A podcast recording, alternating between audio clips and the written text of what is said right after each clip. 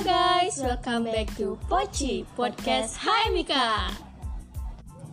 Halo semua, kembali lagi bersama aku Gongalit dan rekan aku. Hai, aku Saprina. Hari ini Poci kembali untuk menemani aktivitasmu sekaligus berbagi informasi seputar kesehatan. Nah, bagaimana nih kabar kalian hari ini? Semoga masih dalam keadaan sehat ya. Nah, sudah seharusnya kita menjaga kesehatan di tengah pandemi ini. Kita bisa menjaga kesehatan tubuh dengan meningkatkan daya tahan tubuh agar mampu melawan virus-virus berbahaya.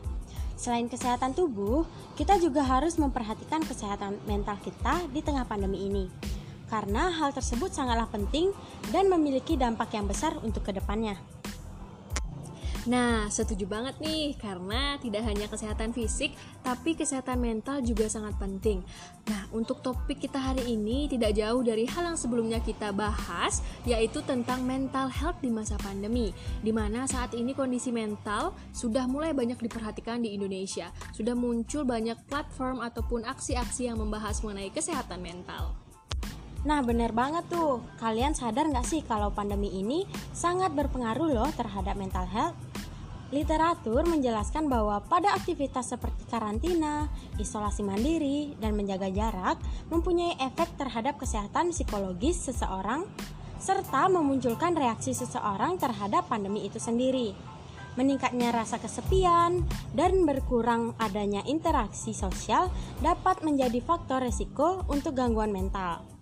Nah, adanya kecemasan mengenai kesehatan orang terdekat dan adanya ketidakpastian mengenai hal yang akan terjadi ke depan dapat meningkatkan ketakutan, kecemasan, dan juga depresi. Apabila kecemasan tersebut terjadi secara terus-menerus, hal ini dapat memperburuk kondisi kesehatan mental dan menimbulkan gangguan serius seperti gangguan kecemasan, gangguan obsesif kompulsif, stres, dan juga gangguan terikat trauma. Nah, bener banget tuh Seprina. Jadi, mental health sudah seharusnya menjadi hal yang harus diperhatikan. Ini tidak hanya dialami oleh orang dewasa saja, namun juga dari berbagai kalangan pun bisa mengalami gangguan mental yang dapat mengganggu kehidupan sehari-hari. Untuk itu, pasti banyak orang yang bertanya-tanya, bagaimana sih hal yang harus kita lakukan dalam menghadapi pandemi ini?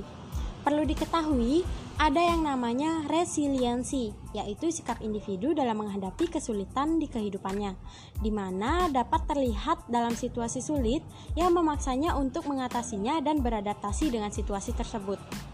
Jadi, setiap individu harus memiliki sikap resilient dalam menghadapi pandemi ini. Apabila individu memiliki sikap resilient, maka individu tersebut dapat menjadikan situasi sulit dalam kehidupannya sebagai sarana mengembangkan dirinya menjadi lebih baik lagi untuk ke depannya.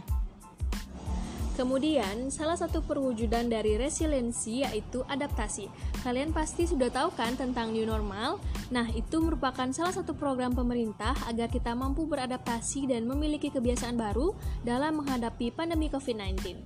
Hal tersebut mengharuskan masyarakat untuk segera menyesuaikan diri dengan keadaan agar dapat melewati pandemi ini dengan selamat.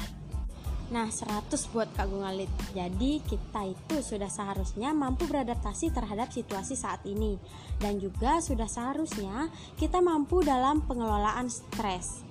Hal yang dapat kita lakukan untuk mengelola stres yaitu dengan selalu mencari peluang dan celah positif yang dapat menimbulkan semangat serta menghindari bersikap takut akibat waspada berlebihan. Selain itu, berpikiran positif, bersikap optimis, serta membina kehidupan spiritual dengan baik dapat dilakukan untuk menjaga resiliensi mental setiap individu. Kemudian, kalian harus tahu kalau kemampuan adaptasi dan pengelolaan stres setiap individu tidak dapat disamaratakan antara satu orang dengan yang lain. Maka dari itu, kita perlu membiasakan diri untuk lebih memperhatikan kesehatan mental diri sendiri dan orang terdekat kita, serta tidak menganggap tabu upaya pencarian pertolongan dari profesional di bidang kesehatan, seperti psikolog atau psikiater. Kalian jangan menganggap kesehatan mental itu hal sepele ya. Jadi kalian juga jangan ragu untuk langsung berkonsultasi ke psikolog atau psikiater untuk mendapat pertolongan dari profesional di bidangnya. Nah, sekian informasi kali ini. Semoga dapat bermanfaat untuk kalian semua ya. Tetap pantau podcast HMIK untuk mendapat informasi-informasi menarik seputar kesehatan lainnya. Kami pamit undur diri. Sampai jumpa di podcast berikutnya. Hai Mika Balada, work smart. Bye.